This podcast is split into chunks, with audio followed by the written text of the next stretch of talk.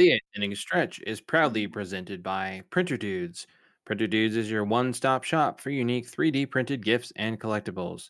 From ducks to dinosaurs and everything in between, Printer Doods has it all. Head on over to printerdoods.etsy.com and use promo code HOMERUN, that's one word, to save 10% off your first order. That's Printer Doods, D O O D S, the best 3D printed collectibles this side of home plate. Hey everybody, welcome into the eighth inning stretch with AJ and Carson. Carson, how's it going, man? What's up, AJ? What's up, everybody? Uh, as the days pass by here, I just keep getting more and more excited. The trade deadline is almost here. We've already had a pretty big trade go down with a lot more on the way. We've got a lot to get to between these today's episode and Sun and Monday's episode. So let's let's hop right in. I'm ready to go. Uh, Carson, you sound like a kid at Christmas. Oh, I this is my Christmas. Trade deadlines are my Christmas. I'm so excited. And this is going to be this could has the potential to be one of the biggest trade deadlines in recent memory. Yeah, I think given the fact that uh that a superstar player of the caliber Juan Soto is is most likely going to get moved. Uh yeah, makes this well, I mean, I, I feel like the trade deadline the last couple of years has kind of had a damper on it, you know, with COVID and whatnot. So uh, this year's is this year's is pretty damn exciting. Um, so let's jump right in. Let's let's take a look at our poll results. Uh, Carson, we asked our fans, how would you rate your team's season so far? And well, fifty percent of them give their team a zero to two rating two rating. Uh, 25% give their team a 3 to 5 and 25% give their team a 6 to 8 nobody gave their team a 9 to 10 which um, is kind of surprising to me well if you if there wasn't any 8 to 10s it sounds like uh, we don't have many yankees fans uh, or dodgers fans or dodgers fans listening to the show but or Astros. Yeah. I mean, or Astros. Um, but yeah, this is this is pretty interesting that fifty percent gave a zero to two. I'm very curious to know wh- what uh, what fans gave their teams a zero to two, or what teams they're a fan of. Um, personally, for my team, I'm I'm with the twenty five percent and the six to eight crowd. Um, probably on the lower side of that for for the Twins, but I'd I'd give them a six to eight based on kind of how the season's gone so far. Uh, I'm willing to bet some of that fifty percent are Red Sox fans, uh, because I know I know that's where I would come down. Um, so Carson and I were talking before we started recording, and uh, I I said that this Red Sox team is giving me 2012 vibes, and my fellow Sox fans will remember the dark days of 2012 and the reign of Bobby Valentine. So, um, yeah, I would come down on the zero to two. Um, yeah, I mean, I, I thought, I thought we'd get at least a couple of nine to tens. Yeah, that's pretty surprising that there was absolutely none. But I suppose in into in today's uh, landscape, nobody nobody is certainly perfect, and uh, these poll results certainly reflect that.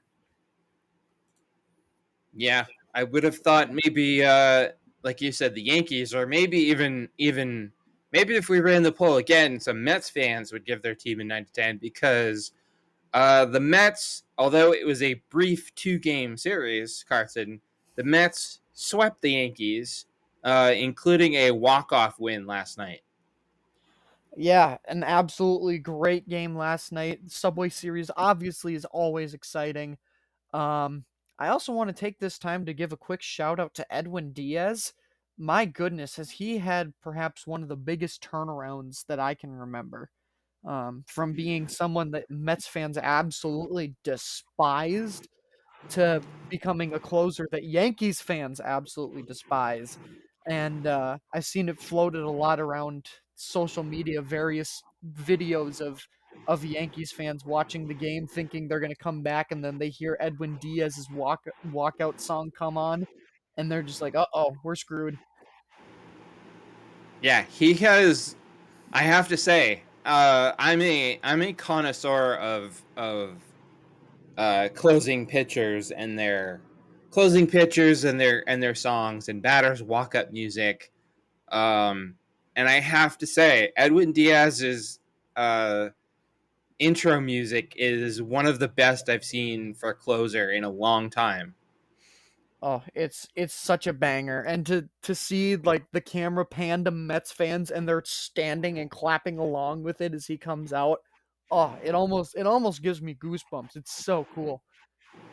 Uh, I don't know about you, Carson, but it gives me it gives me major league vibes and with Wild Thing. uh, there's the major league reference. It's been a while since we've had one of those. It has been a while. Yes, I felt like I felt like the proceedings needed a major league reference.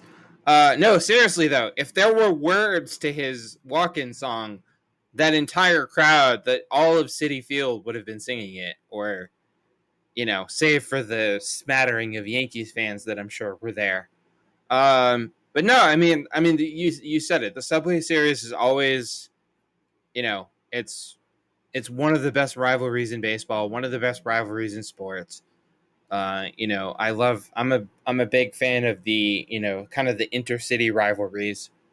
Um, and I I think it's a it's a fair question to ask that whether this year this edition of it might be the most anticipated Subway Series in quite a while. Yeah, I think I think that's fair. Um, it's it's been a while since we've had a Subway Series where both of these teams have seemingly been at the top of their respective games. And I mean, they're both division leaders. They're both, you know, one one's division lead is I think a little bit in more jeopardy than the other. Um, but still, to see to see these two teams being division leaders in a Subway series is just awesome for the game and I think for the series itself. And awesome for the fans. Well, I mean, maybe a little more so for Mets fans than Yankees fans, uh, considering you know the outcome of the the, the two games. Uh, fun fact, ladies and gentlemen, this is, and I I can't believe this. Uh, I was shocked when I read this. This is the first Subway Series in in the history since the Mets and the Yankees have been playing each other in, in interleague play. The first time that the Mets and the Yankees were both in sole possession of first place in their respective divisions. Wow. That's crazy. It's wild. I mean, to be fair, interleague play has only been a thing since, you know, what, 90, 97, I think? Mm, 97, yeah, that's, 98, that's somewhere true. around there. So, I mean, interleague play hasn't been a thing for, you know, it's not like the Yankees and Mets have been playing each other in interleague for you know fifty years or anything, but mm-hmm. um, still, that's a pretty that's a pretty crazy fact. Um, I don't I don't know about you, Carson, but it, seeing the Mets having such a great year just just makes me smile because it's been it's been a while, and man, I, I just I don't know. I, I feel like Mets fans are Mets fans deserve this. Yeah, absolutely. I mean, you you want to talk about a loyal fan base who's been through been through the ringer with with their teams. Mets Mets yeah. fans have certainly had it rough for for quite some time. So, uh, good good for Mets fans to to see them have a team with with what looks like sustained success and a team that's built to have sustained success into the future. Yeah, because I mean, the Mets haven't really been competitive since well, I mean 2015, you know, when they went to the World Series against the Royals and and lost. So, uh, speaking of World Series, uh, I'm gonna go out on a limb here and Carson and say that uh, based on how these two teams are performing and based on their trajectories, this could very possibly be a World Series preview, which of course would be a rematch of the 2000 World Series, unfortunately won by the Yankees. Um, what do you think? Where uh, could we see these two teams again in October? I mean, it's very possible. They're they're two of the obviously the Yankees are probably right now the best team in baseball, and the yes. the Mets aren't aren't that far behind. So this this could certainly be a World Series preview, and I mean a Subway Series World Series I think would be fantastic television. That's for sure. Yeah, that would definitely be must see TV.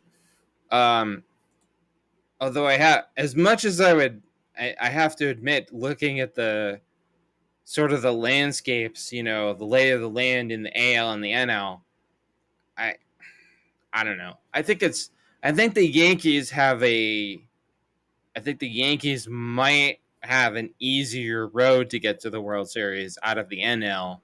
I just I don't know. I think the NL is a little more stacked. Yeah, I would agree. I think the um I certainly think that the NL has a little bit of a tougher road as far as getting to the World Series. Uh, a lot of teams are very much still in contention, so uh, we shall we shall see what the future holds for the Mets.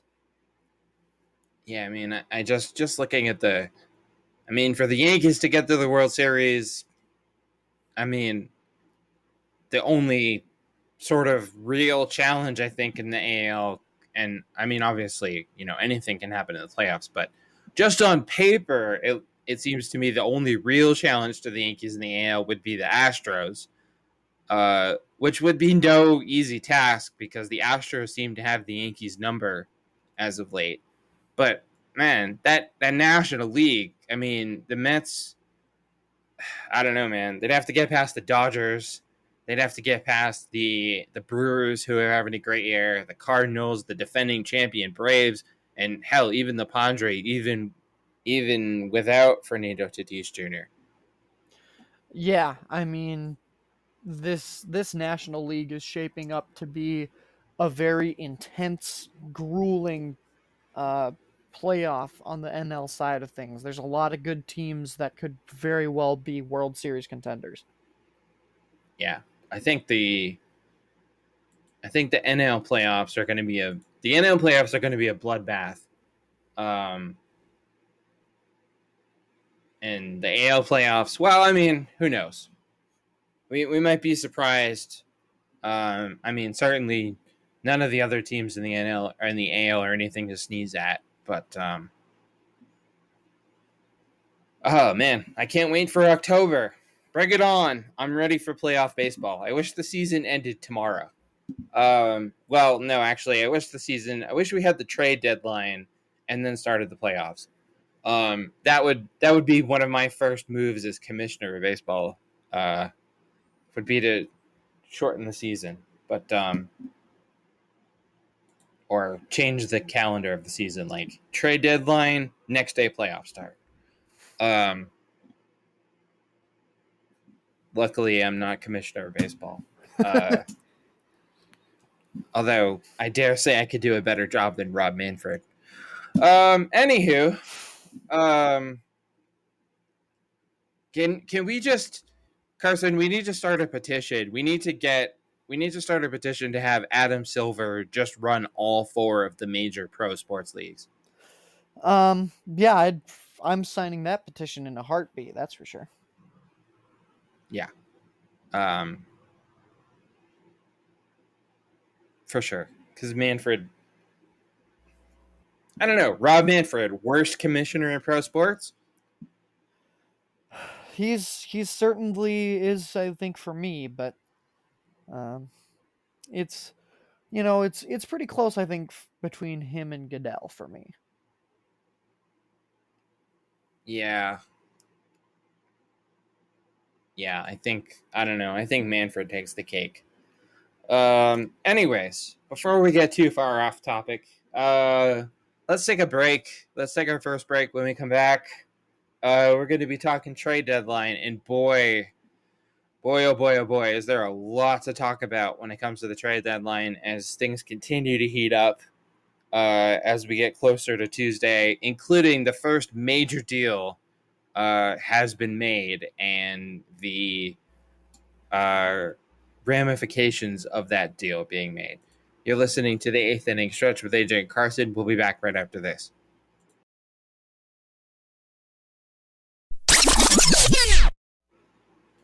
Hey everybody, welcome back to the eighth inning stretch with AJ and Carson. Uh, Carson, I think we need to pat ourselves on the back a little bit because that was our shortest first segment ever. Yeah, it feels like as as time time keeps going on here. I mean, we are in episode 31 now, which is crazy. Crazy, Um, yeah. But nuts. but as as time keeps going, we're we're figuring out how to make our points more clear, short, and concise. Although, to be fair, this is only your 27th episode. Yes, Or technically 28th. For me, technically, for me, 28th. this is episode 27 or 28. because you you came on board for the fourth episode, I think. Yes. Um, was that the one where we had was that was that was the one we had Jordan on, right? It was indeed. And talked about baseball movies. Wow. Oh man, that seems so long ago. Um, and it really wasn't, but it seemed it feels like it. Um, yeah, thirty-one episodes, man, that blows my mind. Um, anyone who's any of you who are new to listening to the show, uh, you know, do yourself a favor and well, okay, skip the first three episodes because they're down because they're terrible. They suck. Um, because it was just me. Well, it was just me for the first two, and then on the third episode, I had a couple of guests on, and it was an absolute. It was just a. It was um. It was a bit of a train wreck. Uh, it was just kind of all over the place. so start if you're gonna go back and if you want to go back and listen to our back catalog of episodes, start with episode four. One, it was Carson's first episode. Two, we had an awesome guest, and three, we talked about baseball movies. So, um, anyways, so we're into our middle segment. Uh, unsurprisingly, Carson, we're talking about the trade deadline. In other words, in other news, the sky is blue. Everybody. Um, yes, the this like I kind of said to kick things off. This has the potential to be the biggest trade deadline uh, in in quite some time, and even in MLB history. So uh, there Yeah. will be a lot to talk about between now and Monday. Yeah, so the trade deadline is on Tuesday, which is next Tuesday, August 2nd. Uh, so on today's episode and on Monday's episode and probably on next Friday's episode, uh, we're pretty much going to be talking about this this thing nonstop uh, because there are there are big names being floated around in trade rumors. I mean, obviously Juan Soto probably being the biggest, but uh, that doesn't. I mean, there are other other big names on the move, and in fact, Carson, one of those dominoes has already fallen, and that is the Yankees acquiring Andrew Benintendi for three minor league players. Yeah, so this was kind of the first the first big deal I think. Um, so the Yankees got Benintendi in exchange for T.J. Sikkema, Chandler Chaplin, Chandler Chaplin, and uh, Beck Way, who are all pitchers. My apologies to any of you if I butchered your names. Um, taking a quick look at the Royals' top prospects, uh, the the biggest name coming into this trade for the Royals is T.J. Sikkema who slots in as their 21st best prospect, um, according to MLB.com's prospect rankings. And then uh, Chaplin uh, slots in as the number 30 prospect uh, in the Royals system, which shouldn't be much of a surprise to anybody. They've got quite a stacked uh, prospect pool, but uh, for the Yankees, I think this was, you know, we talked a little bit about this uh, last episode, but I think this is a great move for the Yankees. Um, he easily comes in and replaces Joey Gallo in left field, um, and is instantly an improvement on both sides, uh, in the field and at the plate. I think isn't he's an improvement on both sides. Uh, AJ, I actually saw a stat today that said that um, Aaron Judge has 38 total home runs right now, and Joey Gallo has 37 total hits, which is absolutely mind blowing to think about. Wow. Um, but yeah, for for the Yankees, this is absolutely an improvement. Puts Gallo onto the bench. Benintendi's a much better defender as well, which will certainly help things.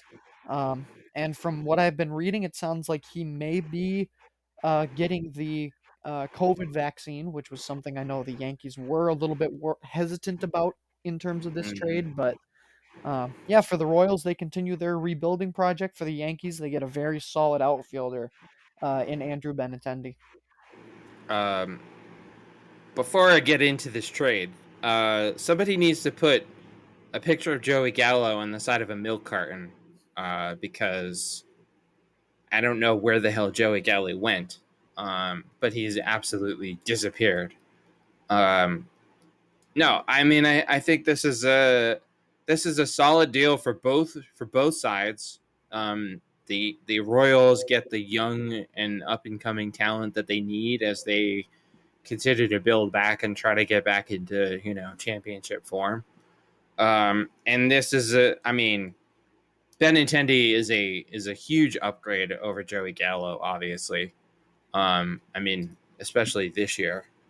Um, yeah, no, this is a this is a smart deal. This is a good deal for both sides. I think both sides made out well in this thing.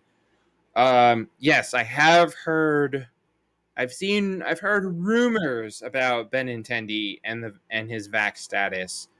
Uh, nothing confirmed yet, and I do believe that I saw something before we started recording that said that Benintendi had come out and said he hasn't made a decision yet, and that they were just rumors. So something to keep an eye on for sure, because uh, like we talked about, I think it was last episode when we were talking about this. Um, like we talked about, if the you know when the Yankees go to Toronto for the you know for the rest of the regular season, or if they end up playing the Blue Jays in the playoffs and have to play games in Toronto, obviously having Benintendi is preferable to not having Benintendi to being able to play in Toronto. So that's something to keep an eye on. Um, and on kind of a personal note, this man, this just fucking stings to see Benintendi go to the Yankees. Um, well, I can only hope that he turns out to be a bust in pinstripes. Uh, right? Yeah, I can. one can only hope. Um, so Benintendi goes to the Yankees. The first domino has fallen as the trade deadline draws closer.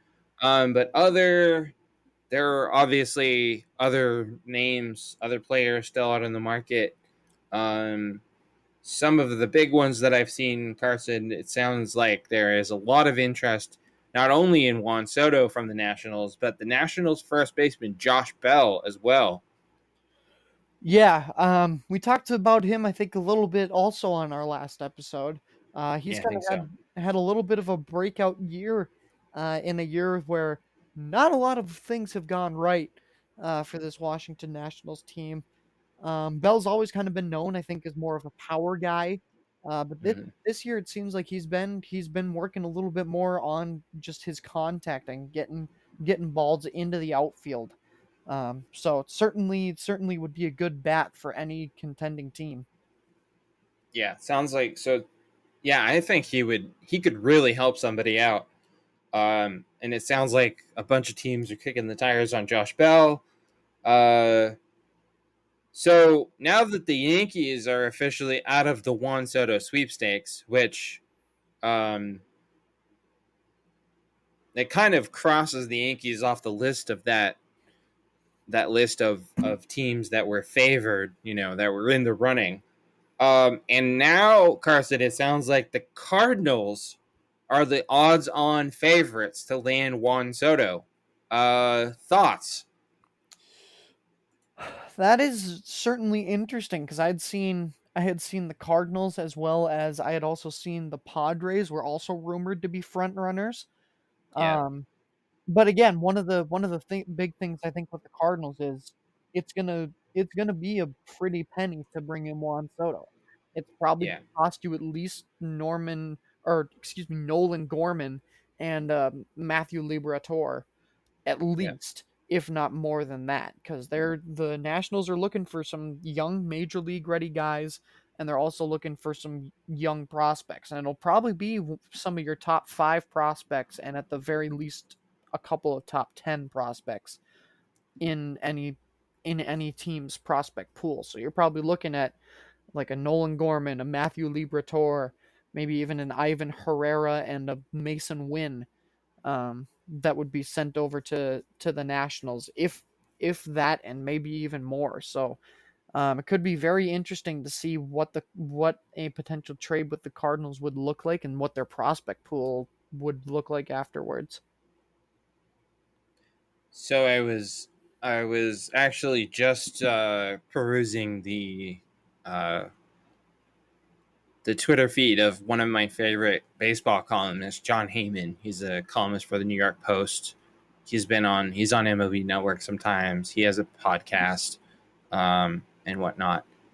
Uh, and he says, uh,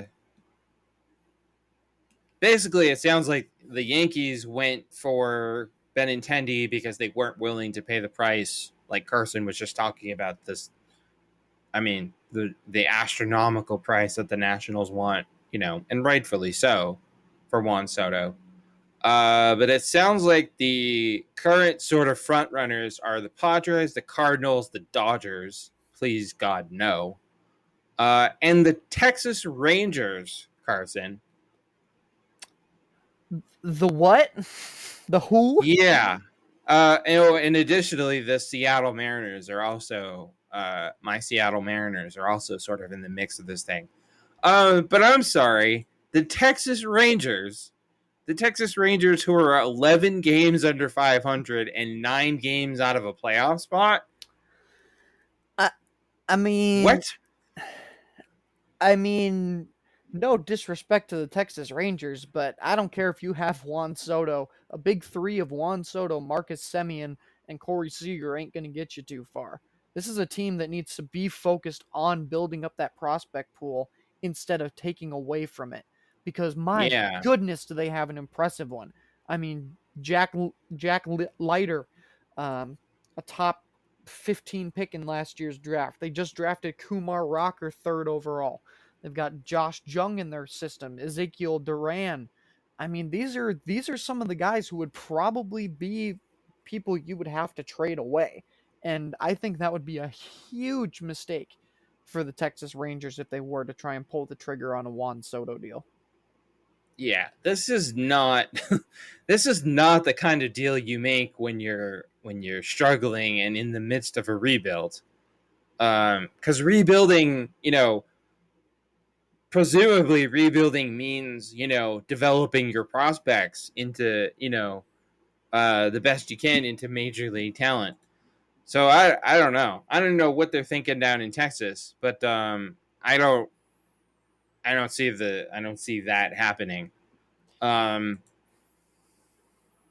but out of those, I don't know, man. This this Soto thing just feels like I feel like he could go anywhere and I think it's I think it's just to come down to okay, you know, which one of these teams is willing to part with I mean, you said it, a, a pretty penny. Um I honestly I have no I have no I have no bead on this thing. I have no I feel like it could I feel like he could basically go to any of these teams. Yeah, absolutely. I mean, obviously uh, we knew that there was going to be a lot of suitors. Um, and we we knew, you know, we talked about it when these rumors kind of first we talked heck, we talked about it before there was even rumors that he was going to get traded and we said that he might fetch the biggest um the biggest trade package in MLB history. Um, yeah, I um, think we talked about it when the news broke about him turning down that ridiculous contract. Yeah, and we had we had been talking a little bit for for before the season if if the Nationals did struggle that um, he would be a guy we'd certainly have to keep an eye on for uh, yeah. for the trade market. So if you want true insider knowledge, come listen to the eighth inning stretch. That's where we get all the scoops. We had this scoop before the season even started, but yeah, yeah, this this and is going to be monstrous. and I have to give I gotta give credit where credit's due, man. You called Benintendi to the Yankees. You called it. Um, I was I was a little I was not quite as convinced because of the whole Vax thing. Uh, but I mean, obviously, clearly the Yankees, uh, clearly Benintendi must have given the Yankees some sort of indication that he's at least, uh, he's at least you know he's leaning towards getting the vaccine. Yeah, because I had, you know, we had we had talked about. Uh, I had seen some initial reports that had said that that was kind of the big thing. That at first they weren't super, they weren't really interested in, um, in Benintendi because of that reason that he didn't have the vaccine. Um, but clearly they did something that did something to change their minds, and uh, they got some pretty solid prospects back for him. And I mean, I didn't even notice Beck Way is actually the best prospect coming out of that trade. He ranks as the 12th best prospect uh, in wow. the in the Royals pool now. So getting a cup, getting a top 15 prospect, and then a couple of top 30 prospects from Andrew Benintendi. That's that's pretty solid work on the Royals end. Yeah, that's a solid return. Um, just to get back to Soto for a minute, Carson, I think it's probably fair to say that I honestly, I'm I'm sitting here, I'm trying to rack my brain. I honestly don't remember a player in in recent memory that there was this much this was there was this much buzz and this much hype over uh, either a trade or free agency yeah, there's going to be a lot of hype over this trade, and then we don't have to wait long for the the Aaron Judge sweepstakes to begin. So things are going to get really interesting in the landscape of Major League Baseball in the next few months. Yeah, for sure. Um, if any of you out there listening can think of another player in recent memory who has drawn this much buzz and this much attention, uh, either in free agency or or as part of a trade, um, do do us a favor and, and drop it into our DMs at Eighth Inning Pod on Twitter because I I really I honestly I, I can't think of um, I'm I'm kind of at a loss. Um, so obviously Juan Soto's you know big name on the market. Uh, Carson, it also sounds like uh, teams, including the Dodgers, are kicking the tires on the Red Sox JD Martinez. Yeah, this was this was one that we were kind of talking about uh, before we started recording. Um, it's a move that I think makes a lot of sense to me. I'm just very confused at what what direction the Red Sox are going here. If if they're trying to sell, if they're trying to buy, there's been rumors of both. Um, Bloom, uh, Bloom has come out and said that uh, probably Devers and Bogaerts won't be moved. Which to me, if you're looking at potentially selling JD Martinez, that doesn't really make a whole lot of sense to me. Um, but yeah, JD Martinez has been a solid hitter this season once again. 363 on base, um, 471 slugging, 833 OPS. Uh, you know, he is 34 years old, so he is getting a little bit up there in age, but as a mm-hmm. as a rental designated hitter potentially, I see no problem in if for the Dodgers to go after JD Martinez. Uh, I have news for you. Even Bloom doesn't know what the hell he's doing. um, yeah.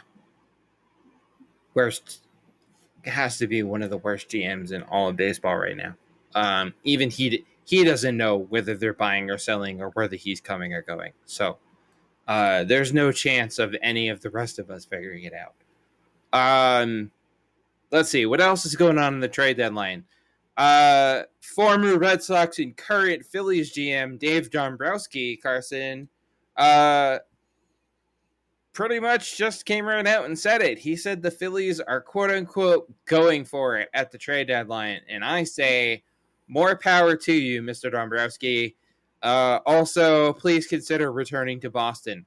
Um, but I mean, seriously, I mean, why the hell wouldn't they? They're they're they're 51 and 47 right now. They're only a half game out of playoff spot. Uh, they've clearly turned things around since they fired Joe Girardi. I mean, why the hell not? Swing for the fences, right? Yeah, absolutely. I mean, it makes all the sense in the world, especially with um, especially with a certain uh, former Red Sox who I will not mention Ugh. by name to to. You just had to. You had to go there. I mean, I don't. It makes it feels like you think I enjoy going there, but I really don't like hurting you this way. But let's let's just call a spade a spade here. He has been a huge part of their success this season. He has been yeah. absolutely on fire. Let's we got to call a spade a spade here. Um, yes, and I'm very happy for him. I'm happy that he's having a great year. I just I wish he was having this great year in a Red Sox uniform and the only reason he's not is because Bloom is a freaking idiot. Um. Anyways, I'm sorry. Carry on. but um, yeah. As far as as far as moves, I'd like to see the Phillies make. I think they need some more pitching help, um, which I think could be the case for a lot of teams in this kind of trade deadline. Yeah. Uh, on both ends, I think they could use maybe another another starter to really kind of help solidify things. Um, I hate singling him out because I love him for what he did for the Twins, but uh, Kyle Gibson has been Kyle Gibson and that he can be really good or really bad. Um, mm. And then maybe maybe a bullpen arm or two, uh, just to kind of help settle things down there. There were some early struggles kind of during the Girardi era with the bullpen, but it seems like things have calmed down for the most part. Um, but never hurts to have another bullpen arm. Um, and obviously, I don't think they're going to be going after any of these bigger type names on the market. Mm-hmm. So I would say, you know, probably two guys I would watch for the Phillies would be uh, Tyler Mahle of the Cincinnati Reds for the starting pitching and uh, David Robinson. Uh, I believe he is on the Chicago or David Robertson, excuse me. Um, David, David Robinson. Uh, David Robertson. My apologies, David uh, of the Chicago Cubs uh, to help out the bullpen. Both both of them are having some some pretty solid years. Uh, both of the both the Cubs and the Reds look to be teams that are going to very much be willing to sell. Uh, so it should be should be pretty interesting to kind of see uh, what the Phillies could do. But those are those are kind of two guys I'd have my eyes on if I were the Philadelphia Phillies. I think another name you could float as far as a pitcher for the Phillies would be uh, Luis Castillo. Yeah, I think so. Um, I think it kind of depends on what the what the Reds are going to be asking for him. Um, mm. Obviously, the Reds are going to want prospects. They're they're going to want yeah, probably some some top end prospects, which um, for the Phillies would probably mean I would guess probably at the very latest it would have to include at least one top 10 prospect, probably a couple in the top 15. Um, so I think the Phillies could potentially get away with that. But if they want to look for the cheaper route, I think Mahle would be very serviceable as a starter. Yeah. Um, I just I just really love I I just really I'm a I've I've always been a big fan of of uh, Dave Dombrowski and I just I love his I love his attitude and Carson I'll tell you if I'm the rest of the National League, I do not, repeat, do not want to see the Phillies get into the playoffs because that is a team that I would not want to face. Um, absolutely not. Especially when when Bryce Harper gets healthy. I mean that that might be one of the most lethal lineups in Major League Baseball. Um, yeah. And obviously, you know, they they still got some solid pitching. I mean, Aaron Nola has been well He's been Aaron Nola this season. I mean, uh, Corey uh, Corey Knebel has really turned things around in that bullpen. Um, he had some very early struggles, but he's been able to turn things around. Uh, Brad Hand is always a threat, no matter what bullpen he's in. Uh, Zack Wheeler yep. in the starters, so they've got they've got plenty of they've got plenty of guys who would be uh, not very fun to go up against. That's for sure. Yeah, no, I, I think the Phillies could really be a nightmare matchup uh, for somebody in the in the NL in the playoffs. Uh, so sticking with the NL, uh, the Cubs, Willson Contreras and Ian Happ had a little moment in their last game before the trade deadline. Uh, they kind of hugged it out a little bit, uh, which signals to me, Carson. I mean, Contreras is probably very most very likely on the move. Um, but I, it sound it seems like maybe both of them could be on the move because I mean, let's be honest, the Cubs are, you know, stick a fork in them. This year is, you know, this year is done for them. Um, I mean, they're they're definitely they're clearly going to be sellers at the deadline. Yeah, it's man, these poor Cubs fans have just been through the ringer uh, these past couple seasons. I mean, you watch Anthony Rizzo get dealt away, you watch Kris Bryant get dealt away, um, you watch Javier Baez get dealt away. Now you're looking at potentially losing Ian Happ and Will Contreras. Um, those are those are a lot of fan favorite guys and a lot of guys who are solid players. And from everything I've heard about them and read about them, are just class act human beings. Um, but yeah, the the Cubs are clearly going to be sellers. Um, and I mean, it's weird to see that World Series team slowly but surely kind of peel away. And uh, I think with with Happ and Contreras potent- looking like they're going to be on their way out, things things are going to look very different next year for the Chicago Cubs. Yes, the Chicago Cubs front office is taking the Florida Marlins approach: uh, win the World Series and then sell off the team. Um, man, I would be, I would be, I would be so frustrated if I was a Cubs fan. Um, because I mean, yeah, I mean, sure, it was 2016, but it wasn't that long ago. You know, they were on top of the world. They won their, you know, won the first World Series in you know, 100 something years, broke their broke their own curse and and now I mean that Cubs team is barely recognizable. So, I don't know I don't know what in the name of Steve Bartman is going on in Chicago, but um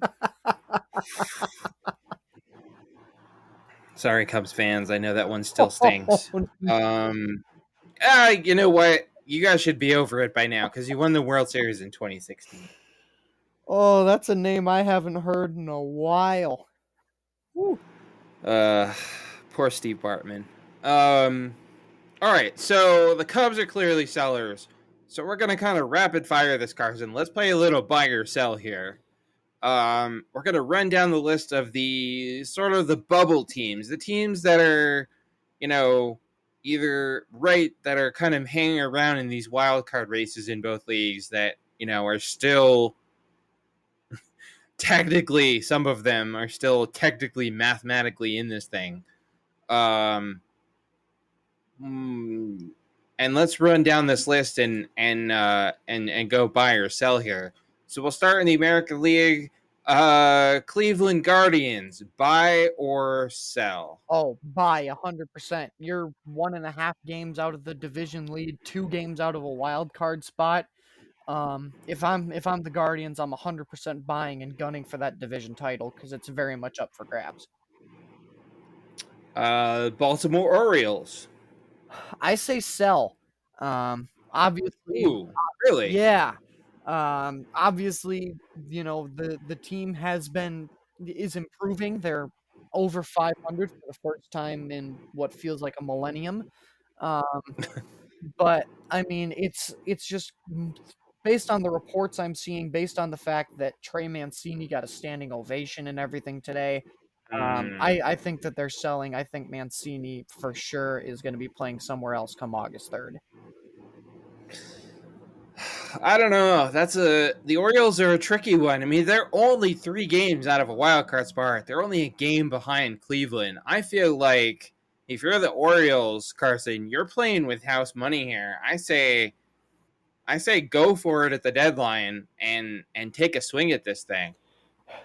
Uh, that would probably be the approach I would take too, but um, at the same time, I think I think the Orioles could be a team that kind of waits until the the uh, the golden the kind of the last possible minute to orchestrate a trade. I think they're going to sit back, see potentially what the trade market ends up looking like, because for a lot of for a lot of these teams that might miss out on some of the bigger names, um, they might come calling to Baltimore about Trey Mancini and might Mancini be offering yeah, a little bit of an overpay uh, for yeah for could be.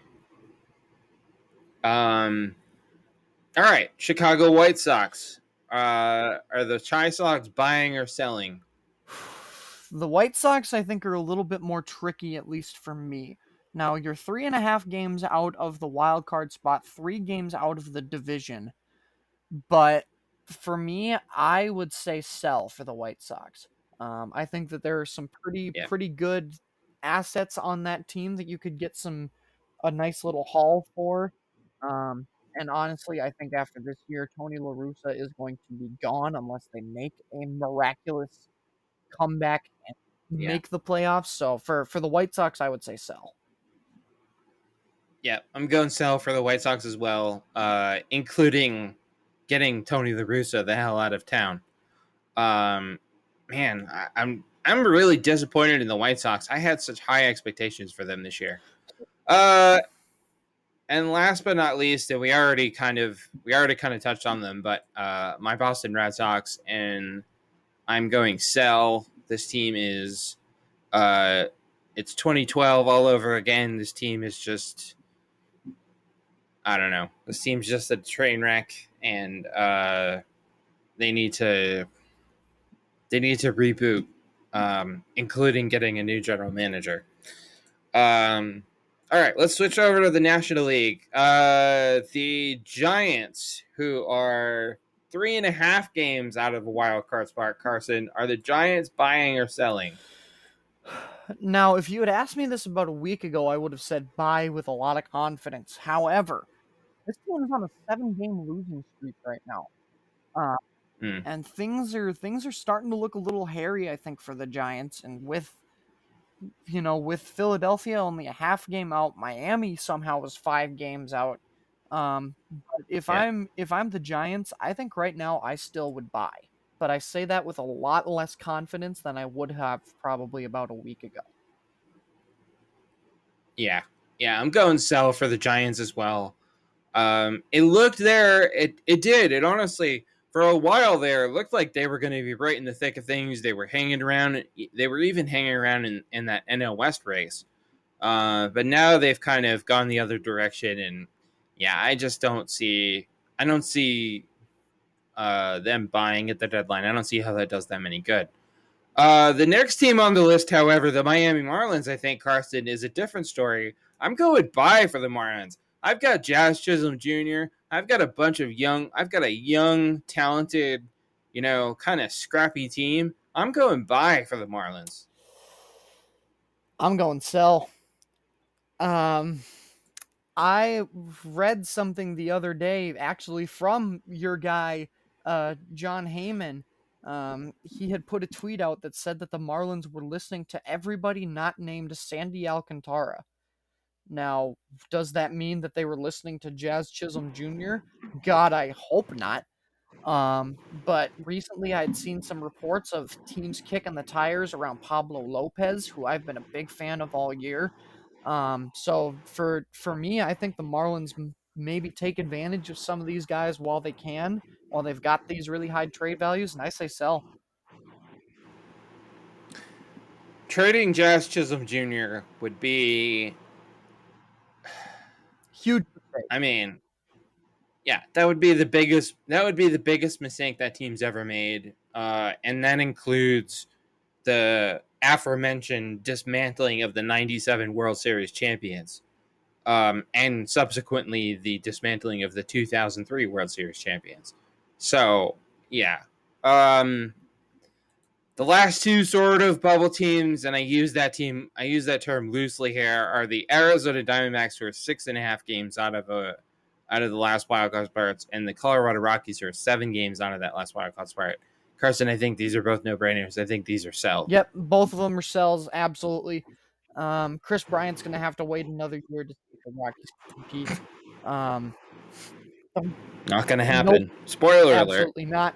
Um, but I mean, we talked about CJ Cron a, a, little bit in our last episode. Um, I think he's hmm. very much on the move. Uh, Diamondbacks, I could very easily see maybe a Ketel Marte being on the move. Um, or maybe some some other kind of role player guys, like maybe a Josh Rojas could be on the move. Um, but Mm. yeah, I would say both of these are easy sells. Yeah, yeah, I think so. Um, boy, poor Kris Bryant. Uh, gets traded from the Cubs to the Rockies, where Oh, hold on. He's Um, he signed as a free agent with the Rockies. He got traded to the San Francisco oh yeah, that's right, that's right.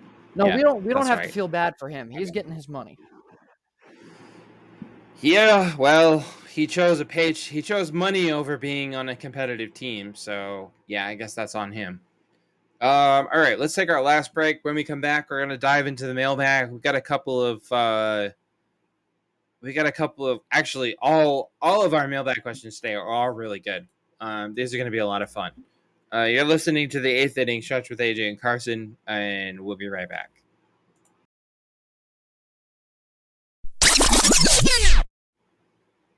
Hey everybody, welcome back to the eighth inning stretch with AJ and Carson into our third and final segment.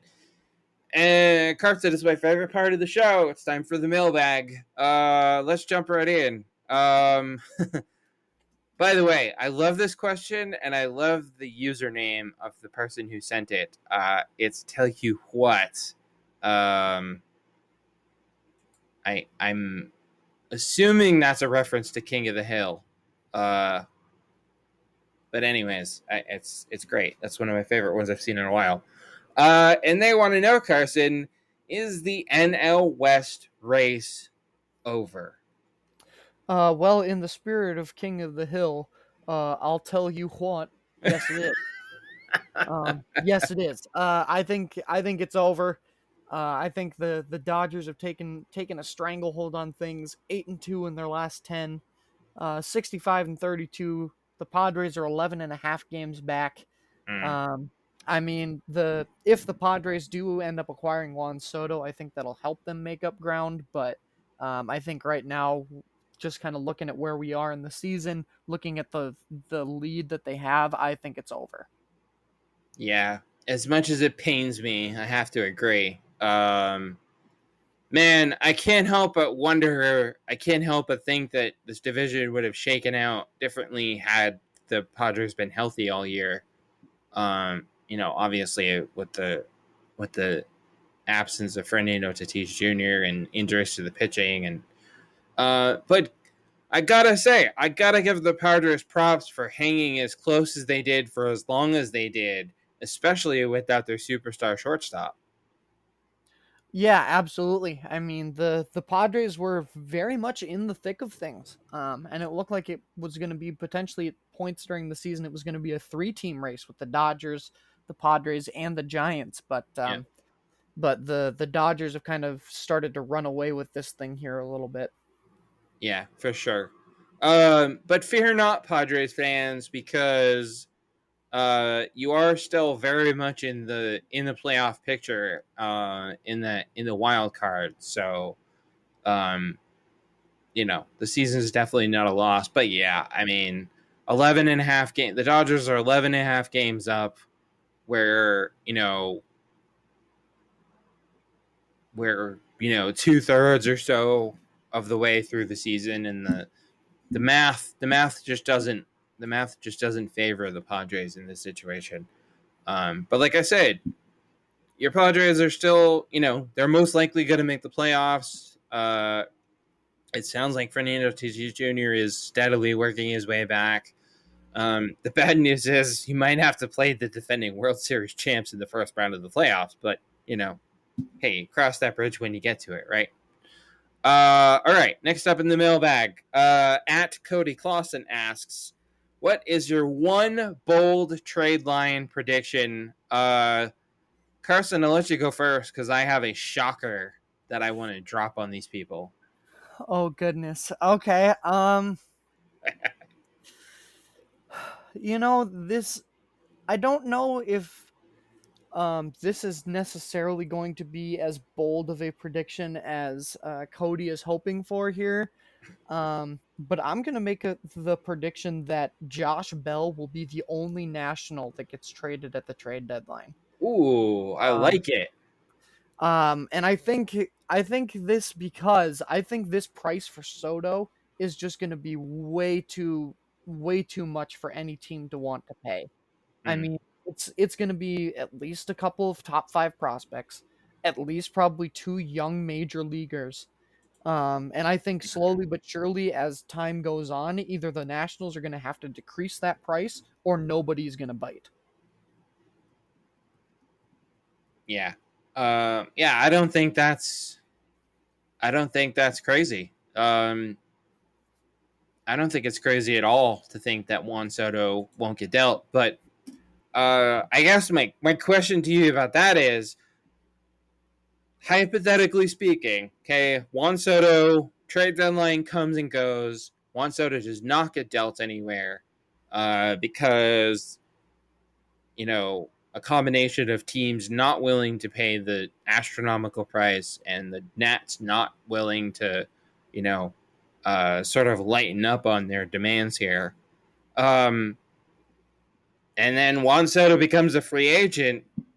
I mean, if Juan Soto hits the free agent market, is somebody going to be willing to pay probably somewhere in the neighborhood of because let's remember he turned down a 440 million dollar contract. That means if he hits the free agent market, Carson, he's going to be looking at like uh he's going to be looking at what 475 500 million Yeah, it would be that'd probably be one of the biggest contracts in baseball, and that would certainly be interesting to watch and see who signs first between Judge or Soto. Um, but let's not forget too, he does have two years of arbitration yet, and then he becomes Mm. an unrestricted free agent in 2025. Um, so he does he does have a couple of years before he's a fully unrestricted free agent, but um, boy, if he doesn't get dealt, I think those arbitration hearings might get a little awkward next year. Yeah. Uh that's gonna yes, that is gonna make for a very awkward conversation um between between him and the Nationals, for sure. Um okay. My I hope you're all sitting down. My bold trade deadline prediction for 2022, Carson. Uh the Angels are going to trade Shohei Ohtani. Oh, you know, I was thinking about saying that too. I love it. I love it.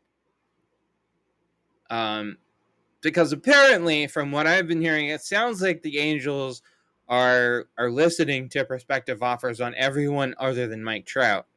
So, to me, that says there's a chance, albeit a a slim one, that Shohei Ohtani uh, does get dealt before the at the trade deadline.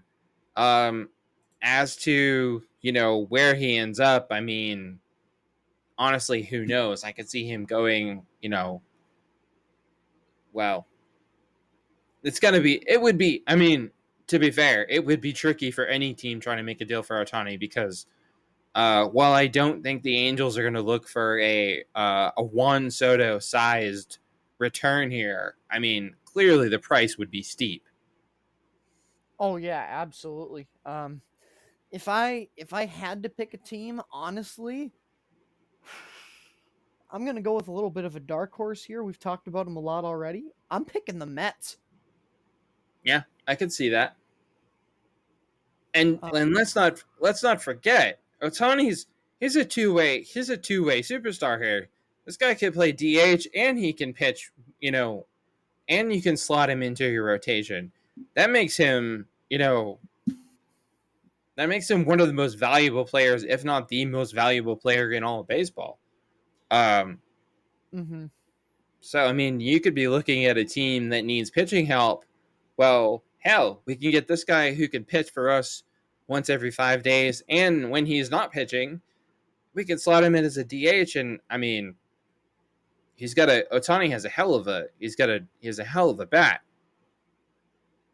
Yeah, absolutely. Um, I mean, we've we've seen how successful he is on his own, but thinking thinking of the Mets has got me dreaming. Like AJ, can you imagine a rotation that consists of Jacob Degrom, Max Scherzer, and Shohei Ohtani?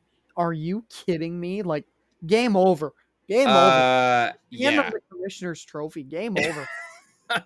I was just gonna say, if that deal goes down and the Mets get Shohei Ohtani, yeah, that's it. The World Series is is done and dusted. Don't even don't even bother playing the playoffs. Don't play the World Series. Just give the Mets the trophy. Wow, that rotation would be that would be fucking ridiculous. Uh, yeah, I mean, clearly the the odds of Ohtani getting dealt are you know pretty slim, but if I had to make one bold prediction for the trade deadline, that would be it. Uh, and last but not least, in our mailbag today, Carson, uh, at shoot with authority. This this one's a little bit of a this this um, this one's a little different than what we usually get, um, but I like it.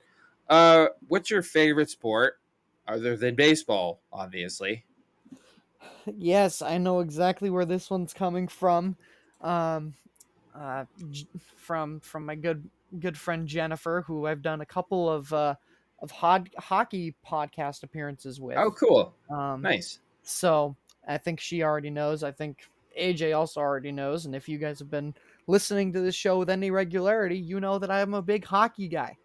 Um, other than obviously other than baseball. Um, you know, being from the Minnesota, we are the state of hockey here, so uh, I'm very much a part of that. Love the Wild, love college hockey. Um, I just I love me some some good hockey, and I will stand on this hill that the Stanley Cup playoffs are the best playoffs in sports. Yes, the Stanley Cup playoffs are the best playoffs in sports. Sorry, baseball. Um, I love the World Series, but nothing beats the uh, the tradition and the intensity of of the uh, of the Stanley Cup playoffs and the Stanley Cup final. Uh, yeah, I mean, I'm with Carson in this camp. Um, although I would probably put hockey and football two and two A for me because I do love me some football.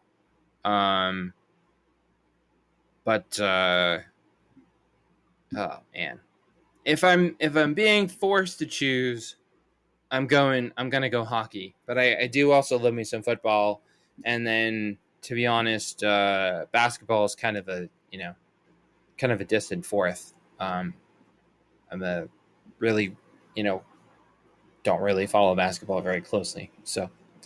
Um, anyways, awesome questions from the mailbag as always. Uh, be sure and send your mailbag questions uh, to us on Twitter at Eighth Inning Pod, um, and they could very well get read on an upcoming episode. Uh, all right, Carson, let's talk about our must-watch games. Uh, I'm guessing you have a tank series of the episode for us.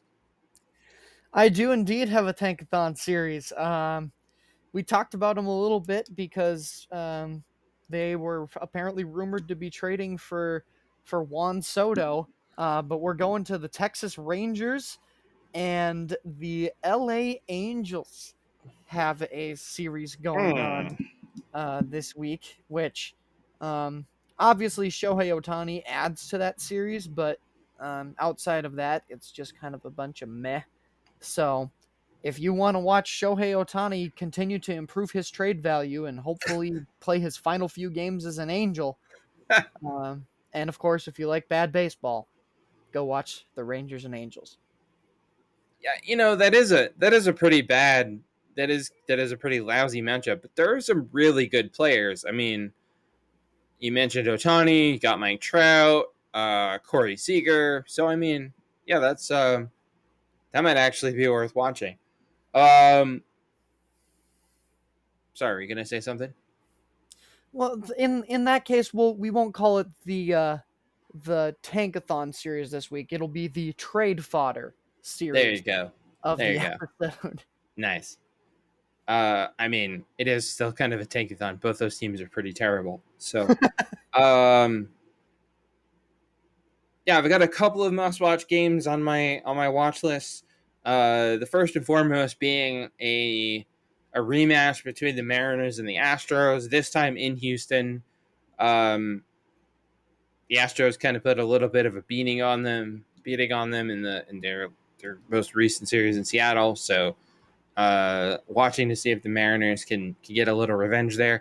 And then my other one, well, a bit of a surprise, but uh, Carson, I'm going the Mets and the Marlins because I mean the Mets are the Mets and are playing, you know, having an outstanding season. But man, that Marlins team with Jazz Chisholm is so much fun to watch. Yeah, that's certainly going to be a very interesting series, I think for sure. Um, and then another another one on my end that um, I will certainly have my eyes on. Um, you know, obviously for maybe a little bit more selfish reasons, but uh, the Twins and the Padres uh, mm, start. That is start a good one. Series, which I'm personally very nervous about.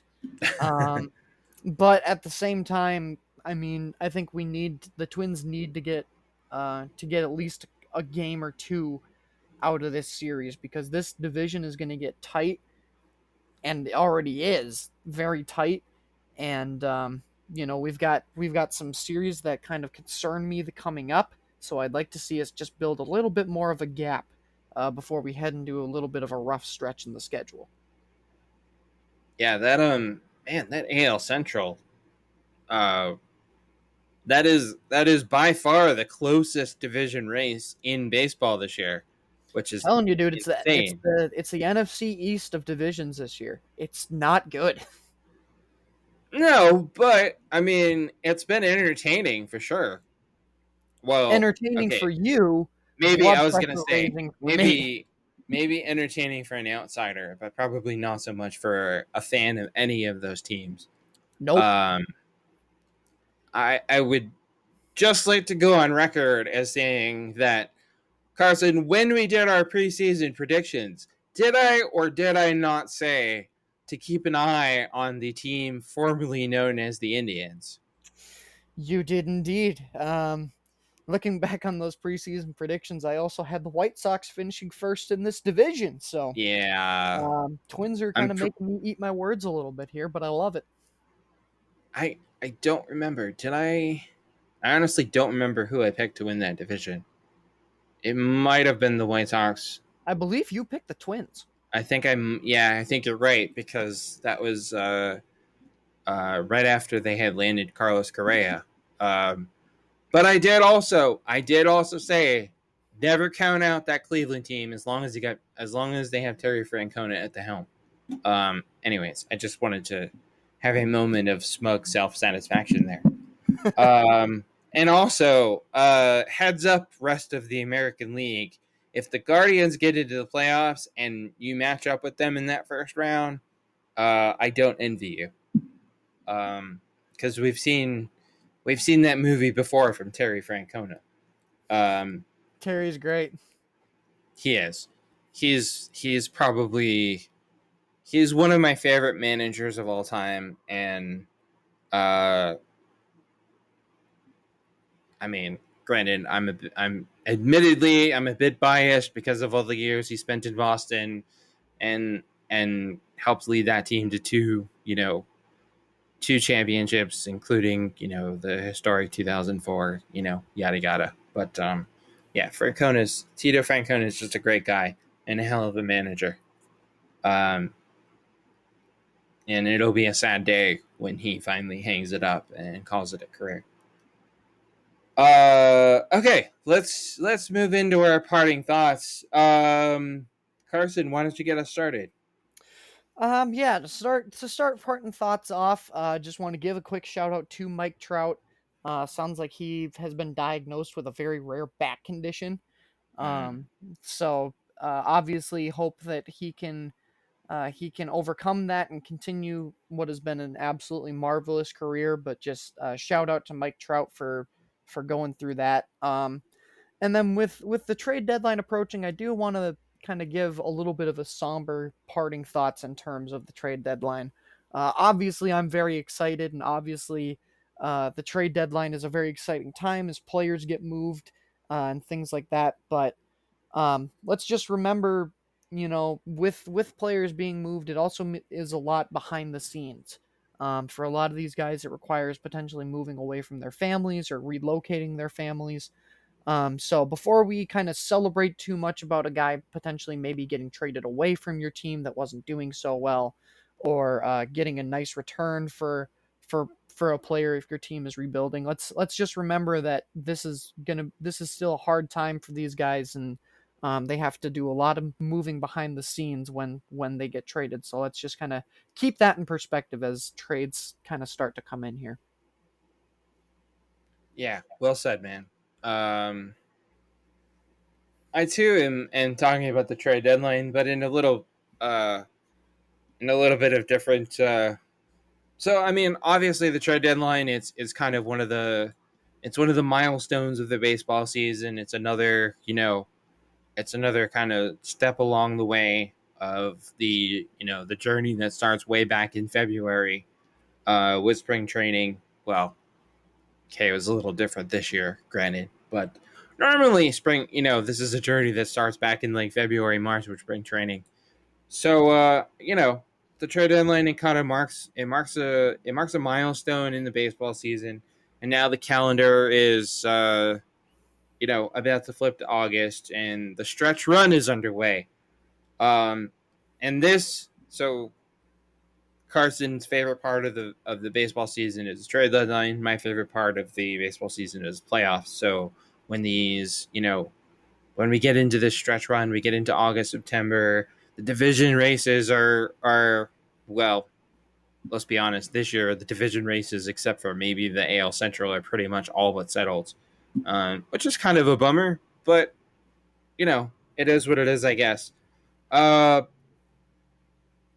that said, I mean, the division races are pretty much already settled, barring any, you know, miraculous comebacks or collapses or anything like that, which, you know, I guess could happen. We've seen it before.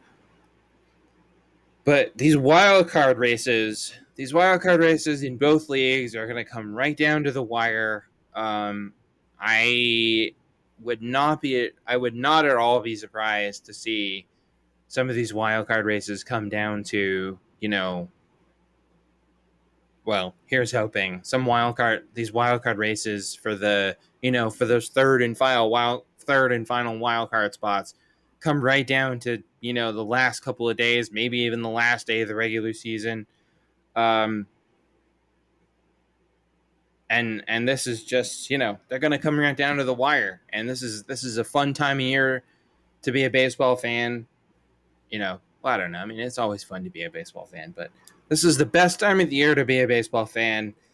Uh, and in the immortal words of Han Solo, Carson, here's where the fun begins. I love the I love the Han Solo reference. Yeah, this is this is an an exciting time all around for for baseball fans and man oh man are we heading into what looks like it's going to be potentially one of the craziest playoffs we've ever seen. Yeah. Um, I I know you're I know you're a little bit more of a baseball, you know, traditionalist than I am, and you're not. I know you're not crazy about, um, you know, I know you're not crazy about the, you know, the added wild card games and and and the the wild card round being three game, you know, being a three game series instead of one game and whatnot. But goddamn, man, I gotta say, with the with the added with the third wild card spot added and that first round of these you know these these three game series man i'm telling you i have a these this year's playoffs are going to be they're going to be they're going to be wild they're going to be intense and they're going to be so much fun to watch yeah absolutely it's it should be should be a fun one um, it's odd that I'm the baseball traditionalist out of the two of us, considering I'm the younger one. Uh, but yeah, go figure. But hey, I guess I guess that's just kind of sometimes what happens. But, I mean, yeah, I am, I'm a I'm a baseball traditionalist in in some in some aspects, but um, I mean, I've been, and I, this is you know probably another rant for another time, but I've been I've been saying for years that uh the baseball playoffs need to be expanded, you know, by another team. There needs to be another wild card spot, um, and that the wild card should be more than just you know more than just one game. Um, so I'm I'm I'm stoked. I can't wait for October. Um, yeah, it's gonna be well. It's gonna be fun to watch for a lot of us. It's gonna be but it's always stressful to watch your team in the playoffs. So, Um, but hopefully, hopefully, you know, these playoff teams will, you know, a lot of these teams that are in the mix for the playoffs will uh, go out and make themselves better at the trade deadline. Um, I think we're going to see some. I think we're going to see some. Some. We're going to see craziness next Tuesday. We're going to see a lot of moves. We're going to see a lot of big names moving, and a lot of. Um, I also think we're going to see a lot of underrated, you know, sort of, kind of off, sort of, kind of, sort of off the radar guys moving too. Um, so it's going to be a lot of fun. Yeah, absolutely. Buckle up, everybody. This is this is gonna be this is gonna be a good trade deadline. So just sit back and enjoy the ride. Yeah, this is gonna be a lot of fun. Um, and obviously we'll have you we'll have you we'll have you covered for all the craziness of the trade deadline. Uh, so uh, on Monday's episode, man, Monday's episode is going to be nuts because we're going to be, I'm sure, I'm sure there's going to be no shortage of rumors flying around. The rumor mill is going to be at uh, running full blast on Monday. Um, so we'll have all that for you, and then obviously, uh, a week from today on next Friday's episode, we'll be breaking everything down, all the moves, all the moves that got made, all the moves that didn't get made, uh, and all that other fun stuff. Uh, so if you're looking for more from us, uh, you can find us on your favorite podcast platform at anchor.fm slash eighth inning stretch. You can follow us on Twitter at eighth inning pod. You can support us on Patreon if you're so inclined at patreon.com slash eighth inning stretch. And of course, uh, do us a favor and support our awesome sponsors at Printer Doods. Uh, you can find them at printerdoods.etsy.com. Uh, Doods is spelled D O O D S um, for their wide range of awesome 3D printed gifts and collectibles. And as a thank you for being a fan of the show, you can use promo code home run that's one word to save 10% off your order and i think that's it carson i think that's all we got I believe so. So long, everybody. We'll talk to you on Monday, and uh, hopefully we'll have some some big trades to break down. But I've got a feeling that they might not, they won't happen until after we record because that's just the way that the baseball news cycle works. yeah i think um, a lot of the a lot of stuff goes down in those last couple hours before the end of the before the deadline actually hits so um, but have no fear, we'll have plenty to talk about on Monday as uh, as the rumors continue to fly. And then, like I said, we'll have you covered on on next Friday's episode, a week from today, talking about uh, how everything went down and how it's going to affect every, uh, the rest of the season. Um, yeah, so uh, everybody, everybody have a uh, everyone have an awesome weekend, and we'll talk to you guys on Monday.